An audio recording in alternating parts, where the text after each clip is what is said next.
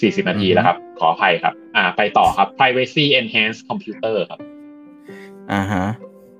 เฮ้ยมีคนทักคุณบอมมาด้วยนะ สวัสดีคุณบอมแน่ที่ที่ไหนครับ เอออะในในคอมเมนต์ฮะอ๋อครับ อ่าอ๋อครับไหนเอ่ยอ๋อ อ่าพี่คนนี้เป็นอันนี้เราอยู่ในหัวข้อใหญ่แฟนใช่ไหมเพจประจำอ่าครับอ๋อเหรอครับสวัสดีครับอ่าก็คือตอนนี้เราอยู่หัวข้อใหญ่เกี่ยวกับเรื่องของ people centricity อะย้อนกลับไปนิดนึงก็คือมี internet of behavior 2 คือ total experience คราวนี้เรามาหัวข้อที่ 3 ก็คือเรื่องของ private enhancing computing โอ้โหเรื่องนี้ผมน่าจะถนัดมากเลยนะฮะเนี่ยไม่ไม่ไม่ไม่ขนาดนั้นโอ้เอ่อเทคนิคอลนะ หัวข้อเนี้ย อืม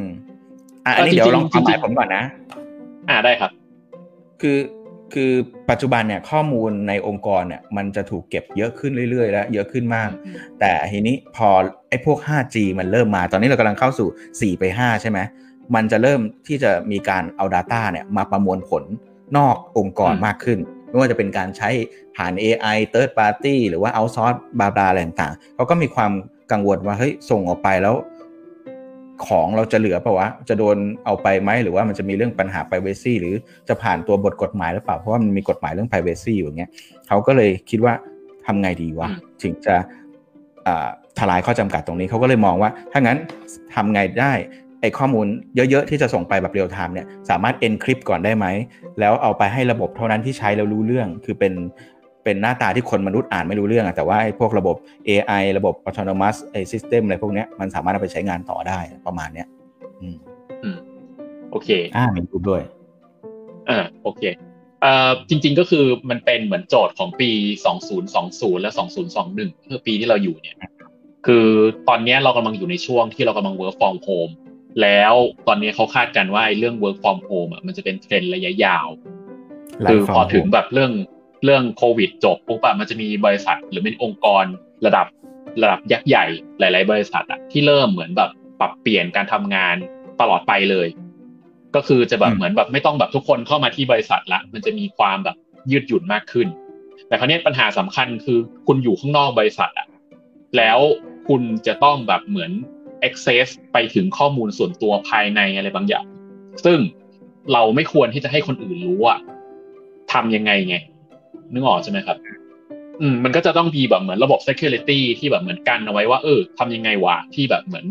เราก็กลัวนะเราก็ไม่รู้ว่าใครที่แบบเหมือนจะเข้ามาถึงข้อมูลความลับของบริษัทเราบ้างอะไรอย่างเงี้ยเพราะฉะนั้นตรงเนี้ยมันก็จะเป็นเรื่องของระบบ security เข้ามาตอบโจทย์นะครับ อืม ซึ่งมันก็จะมีใช่มันก็จะมีเทคโนโลยีอยู่เนี่ยครับ ก็คือของการ์ดเนอร์เขาบอกพูดถึงเรื่องแบบเหมือนสี่ห้าอย่างอะไรเงี้ยเอ่อ homomorphic encryption นี่เดี๋ยวไว้พูดถึงนะครับ ก็อันอื่นก็จะเป็นเหมือนว่าเออเอ๊ะทำยังไงบ้างที่แบบเหมือนจะทำให้เราเราสามารถที่จะเข้าถึงข้อมูลบางอย่าง โดยที่แบบเหมือนแบบ มีความซับซ้อนน้อยสุดอะเพราะจริงๆคือจริงๆถ้าสมมติเราออกแบบอืมเราออกแบบระบบจริงๆอะเดี๋ยวจะเจอปัญหาเนาะไม่รู้นะ อันนี้คนอื่นไม่รู้ยังไงนะแต่ผมเจอบ่อยก็คือ เอ่อทำ password นู่นนี่ให้ลูกน้องเสร็จยังไง ลืมลืม password ตัวเองเนี่ยแหละ แล้วเราจะแบบเหมือนแบบมานั่งขอ password ก็แบบกระไรอยู่อะไรอย่างนี้ไงเราก็ต้องมานั่งแบบเหมือนมานั่งคิดว่าเออมันจะมีวิธีอะไรบ้างอะไรเงี้ยเดี๋ยวนี้มันก็จะมีคนที่แบบอะงั้นใช้แบบนิ้วมือกดเลยละกันอะไรเงี้ยใช้แบบไอตัวลายนิ้วมือหรือใช้แบบไอ bi bi bi biometric นู่นนี่อะไรเงี้ยเออหรืออะไรประมาณเนี้ย จริง ๆ ตรงนี้มันคราวเนี้ได้ทั้งสองบริบทนะ ทั้งบริบทที่อืมตัว B2B หรือตัวบริษัทเนี่ยจะส่งข้อมูลออกไป กับทั้งในแง่ personal หรือภายในองค์กรเองก็ตามเนี่ยที่จะทำยังไงก็ได้ให้ข้อมูลเนี่ยมันจำกัดเอ่อเขาเรียกนะ มันมันมีการรักษาความเป็นส่วนตัว เพราะเขาพูดอยู่ 3 ประเด็นคือเรื่องของเอ่อ regulatory ก็คือเรื่องของตัวอืมบทกฎหมาย มันจะมีกฎหมายอย่างเช่นที่ยุโรปเขาก็จะมีอ่ากฎหมาย GDPR ใช่ไหม General Data Protection หรือว่าของไทยเองก็จะมี PDPA ที่เป็น Personal Data Protection อะไรพวกเนี้ยเพราะฉะนั้นข้อมูลเนี่ยเขาส่วนใหญ่เขาจะวางกรอบหรือเขาพูดถึงไว้เนี่ยเป็นข้อมูลระดับแมสเยอะๆ แล้วก็เป็นการที่แบบนึกถึงโรงพยาบาลอะ โรงพยาบาลจะต้องเอาข้อมูลของคนไข้กลุ่มที่เป็นโรคเกี่ยวกับเรื่องพันธุกรรมไปให้อ่าไม่เชิงไปให้ ไปร่วมมือกับสถานวิจัยที่จะคิดค้นยาหรือว่าหาสาเหตุอะไรสักอย่างมาเนี่ยแต่อ้าวมันมีกฎหมายตรงนี้ protect อยู่อะทำไง ถ้ามี e privacy enhancing computing ตรงเนี้ยมีการ encrypt ก่อนแล้วส่งข้อมูลออกไปแล้วก็มีแยกชัดเจนว่าอายุเท่าไหร่ มีไลฟ์สไตล์กันยังไง แล้วส่งไปให้เขาหา insight ออกมาว่า เอ้ย มันเกิดจากโปรตีนตัวนี้เปลี่ยนไปนะอะไรเงี้ยมันก็จะทำให้ตรงเนี้ยเกิดประโยชน์มหาศาลเลยกับข้อมูลที่ดองไว้เยอะๆแล้วยังเอาออกไปใช้ไม่ได้เพราะติดกฎหมายบางอย่างอะไรเงี้ย อืม อืมโอเคอ่าแต่คราวนี้ถ้าสมมติมันมันมันมาถึงจุดที่เขาเรียกว่าเป็นเอ่อเอ่อ homomorphic encryption ครับคืออันอันนี้จะมันมันจะมีเป็นเรื่องเป็นเรื่องของ cyber security ละ ตัว homo homo homomorphic encryption เนี่ยคือจริงหลักการมันก็คืออย่างนี้ก็คือ คือเอ่อเวลาเราส่งข้อมูลออกไปอะอันนี้ผมไม่รู้ผมจะอธิบายได้หรือเปล่านะคือเราส่งข้อมูลออกไปเราจะมีข้อมูลบางอันใช่ไหมข้อมูลอันเนี้ยเราเข้ารหัสทุกอย่างไว้เลย อย่างเช่นแบบมันตีออกมาเป็นเลขอะไรปุ๊บเราเอา รหัสชุดหนึ่งไปคูณในข้อมูลตรงนี้ปึ๊บปึ๊บปึ๊บปึ๊บไปคูณที่หมดเลยกลายเป็นแบบเหมือนเป็นข้อมูลมั่วๆมาอันหนึ่งอะไรเงี้ยแล้วส่งผ่านไปใช่ไหมครับอย่างที่ที่เขาบอกคุณอลิสเนี่ยคือเข้ารหัสนะครับเขาจะมีตัวเลขชุดหนึ่งในการเข้ารหัสเป็นกุญแจตัวนี้ครับเอออันนี้ถ้าจะถอดรหัสนี้ได้อะจำเป็นจะต้องมีกุญแจอีกชุดหนึ่งของทางปลายทาง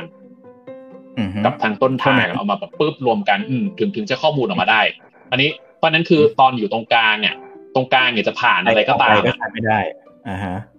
อืมมันก็จะปลอดภัยอะไรเงี้ยคือตรงนี้มันจะมีกรณีศึกษาของพวกแบบเหมือนบริษัท Data Center พวกบริษัทคลาวอะไรเงี้ยคืออย่าง Google หรือแบบนู่นนี่นั่นอะไรเงี้ยหรือ มันจะมีกรณีศึกษาของเอ่อเขาเอาคือคนข้างในอะเอาข้อมูลลูกค้าไปใช้ครับ คือมันคือเราไปเก็บอะไรอยู่ข้างใน Public Cloud อะ เราเก็บเราเก็บอะไรอยู่ในคลาวเรารู้เราจะรู้ได้ไงว่าแบบเหมือนเหมือนมันปลอดภัยจริงๆอะ เออ มันก็จะแบบเหมือนมีคนแอบเอาข้อมูลเราไปใช้ เพราะฉะนั้นคือ เราก็เลยต้องเหมือนเข้ารหัสไว้ส่วนหนึ่งไว้ก่อน ในกรณีตัวอย่างของการ์ดเนอร์เนี่ยก็จะพูดถึงว่า เอ๊ะถ้าอย่างนี้เราเข้ารหัสไว้เลย เข้ารหัสไว้ตรงนี้ใช่ไหมไว้อยู่ตรงกลางอยู่ข้างในคลาวอะ แล้วพนักงานทุกคนเหมือนเวลาจะมาใช้อะก็เหมือนมาถอดรหัสออกแล้วก็ไปทำไปทำอะไรบางอย่าง ไปทำงานอะไรบางอย่าง พอเสร็จปุ๊บก็เข้ารหัสใหม่แล้วก็ใส่กลับเข้าไป อันนี้ผมอธิบายเคลียร์ป่ะครับอืม ตรงนี้เขาเรียก homomorphic encryption ตอนนี้ เนี่ยหน้าตามันจะเป็นอย่างนี้ monomorphic ปะโฮโมครับโฮโมใช่ไหมเออ อันอันนี้จะเป็นตัวอย่างของการเลือกตั้งครับ ก็คือเวลาเลือกตั้งเสร็จอะคือทุกคนจะมีคีย์อันนี้ อันนี้ชื่อชื่อ อันนี้อันนี้คนมาลงคะแนนเสียงเนาะเป็นคอนเซปต์หรือว่าใช้แล้วนะจ๊ะอันนี้ เข้าใจว่ายังไม่ได้ใช้นะครับ ในตอนตอนเลือกตั้งอะก็จะมีจะมีคนบอกว่าทำไมไม่ใช้ระบบอย่างนี้ล่ะมันจะได้แบบเหมือนเลือกตั้งแล้วแบบเหมือนไม่มีปัญหาอย่างอย่างปัจจุบันเนาะคุณทำเขาจะได้ไม่ต้องโดน อะไรเงี้ยโดนแบนทวิตเตอร์เนาะเพราะมากล่าวหาว่าเออ เออเพราะว่า เพราะว่าคือทุกคนที่มีสิทธิ์เลือกตั้งอะจะมีชุดรหัสชุดหนึ่งเป็นชุดรหัสพิเศษชุดหนึ่งอะไรเงี้ยเพราะนั้นคือพอเข้ารหัสตรงนี้เสร็จอะ แล้วเอาข้อมูลไปประมวลผลน่ะ คือ เราจะไม่รู้ไงว่าแบบ เอ๊ะใครใครได้ ใครได้รหัสอะไรใครโหวตให้ใครอะไรเงี้ยเออคือพอแบบปื๊ดปื๊ดปื๊ดปื๊ดใช่พอพอเสร็จปุ๊บอะมันจะมีคนปลายทางซึ่งมีกุญแจเท่านั้นถึงจะแบบมันคำนวณได้อะทำให้แบบรู้ว่าเออคนคนเลือกอะไร อืม ซึ่งปัญหาจริง ๆอะก็คือ ถ้าทำระบบนี้จริงๆอะคือ มันคือเรื่องของเอ่อ performance ครับคือมันช้ามากอะอ๋อเนื่องมันจะต้องมานั่ง มานั่งถอดถอดถอดถอดถอดจำนวนมากอะไรอย่างงี้ใช่ไหมใช่เพราะนั้นพอรหัสมันจะเป็นจะต้องมานั่งถอดแบบ ทุกครั้งที่จะมีการทำงานหรือจะมีการเปลี่ยนแปลงอะไรข้อมูลเข้าไปครับอืมเพราะฉะนั้นเนี่ยเขาถึงถึงไอ้กราฟ อันนี้เขาจะพูดถึงเรื่องของ partially กับ fully partially คือแค่บางส่วนเองเข้ารหัสแค่บางส่วนเองเออ แต่ fully เนี่ยคือเป็นความเหมือนแบบเข้ารหัสไว้ตลอดเวลาเลยยี่สิบสี่ชั่วโมง เออโดยที่แบบเหมือนอืม คือเข้ารหัสไว้ตลอดเวลาเลย24 ชั่วโมง แต่ในความเป็นจริงอะคือถ้าเข้ารหัสเวลาไว้ 24 ชั่วโมง คุณจะต้องเหมือนทำงาน ในระหว่างที่มันเข้ารหัสอยู่อะเออเอาเออไม่ไม่รู้หมอเข้าใจไหมทำงานในระหว่างที่มันเข้ารหัสอยู่อะข้อมูลในคลาวมันมันเข้ารหัสอยู่ แต่เราดันทำงานได้ เออ เออ ประมาณนั้นอะ คืออารมณ์เหมือนมีตัวแปลงที่มันทำงานตลอดเวลาอะไรเงี้ยนะ ใช่ใช่เราจะต้องแบบเหมือนคีย์ตัวหนึ่งซึ่งแบบถูกเข้ารหัสไปตลอดเวลาแล้วก็แบบเหมือนไม่มีตลอดเวลาครับ เออ แต่ถ้าจะทำอย่างนี้เสร็จอะคือเขาบอกว่าแบบมันมีความช้าระดับระดับระดับไม่กี่นาทีจนถึงแบบเป็นเป็นเป็นอาทิตย์อะไรอย่างนั้นอะโอ้เออในขณะที่ตอนนี้ระบบที่เราใช้กันอยู่เป็นแค่พาเชียลไงคือมันจะมีการเข้ารหัสบางส่วนเอง หรืออืมอืมนั่นแหละ ก็คือสมมติเราเข้าใหม่ๆอย่างผมเนี้ยผมทำผมไม่มีเข้ารหัสอะไรทั้งสิ้นเลยอยู่ในคลาวด์ อย่างเงี้ยอืมมันก็แบบมีความเสี่ยงหรืออะไรเงี้ยมันก็เลยแบบเหมือนเป็นเป็นความย้อนแย้งกัน แต่ว่าเพิ่งจะแบบเหมือนปลายปีที่แล้วเอง IBM บอกทำได้แล้วไอ้ fully encryption เนี่ยเหรอครับไม่แต่ว่าอย่างที่ผมบอกตอนต้นไงว่า มันเออเป็นการ encrypt ที่คนน่ะเอาไปใช้ไม่ได้ แต่แต่ในในแง่หนึ่งนะ ในแง่ practice กับที่ใช้กับ EAI กับ machine learning เงี้ยก็คืออ ม AI กับ machine learning โอ้ สบาย รับมาเสร็จปุ๊บปุ๊บทำอะไรต่อได้เลย เพราะว่าไม่ต้องแปลงเป็นภาษาคนอะไรอย่างนี้ด้วยหรือเปล่าไม่แน่ใจ ก็ขึ้นอยู่กับรูปแบบของการเข้ารหัสเขาแล้ว อันนี้ก็ต้องรอตามข่าวการขยายต่อไป เออ ระบบน่าสนใจระบบของ IBM อันนี้ อันนี้ข่าวภาษาไทยด้วยเนาะอ่าอันนี้เข้าใจว่าอ่าเพิ่งจะไม่กี่เดือนที่ผ่านมา อันนี้ของเว็บ thaitr.net นะครับ อันนี้ก็มาจิกอ๋อข้อมูลเขามาใช้ ก็เขาก็จะพูดถึงเรื่องว่าแบบเหมือนมันมันเข้ารหัสตลอดเวลา แล้วเราก็แบบเหมือนออกมาประมวลผลอะไรเงี้ยโดยที่แบบเหมือนไม่ต้องแก้ ไม่ต้องแก้ไอตัวรหัสออกมาก่อนอะไรเงี้ยไม่ต้องไม่ต้องถอดรหัสออกมาก่อน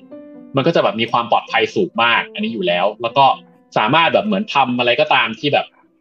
เหมือนแบบซับซ้อนได้เช่นแบบ search ทั้งทั้งที่แบบเข้ารหัสอยู่นะ ก็แบบสามารถ search ได้เงี้ย search ฐานข้อมูลที่เข้ารหัสอยู่ได้อะไรเงี้ย ซึ่ง IBM เขาแต่ทำออกว่าอัมานนี้แล้วก็เป็นระดับ business level หรือไม่ก็ public level ระดับใหญ่ๆเหมือนกันนะเนาะที่เขาจะน่าจะเอาไปใช้ก่อนนะใช่ที่ที่เราสงสัยก็คือทำไมหุ้น IBM ถึงไม่ขึ้นนาทีเนาะ IBM นี่อยู่ทุกที่เลยนะใจหมดหรือเปล่าใช่ใช่ใช่เขาเป็นเน้นทางด้าน infrastructure เป็นหลัก อยู่แล้วไอ้หลังยาจากที่ปล่อย E14 Lenovo ไปแล้วก็แบบเหมือนย่ำอยู่กับที่มาตลอดเนาะนั่นนะเออรอบอมโอเคทีครับ โอเคนะครับ ก็ IBM เขาก็ทำออกมาเรียบร้อยแล้วครับ ก็ เออก็ก็คงประมาณนี้ อาจจะไม่ได้เข้ารายละเอียดเยอะ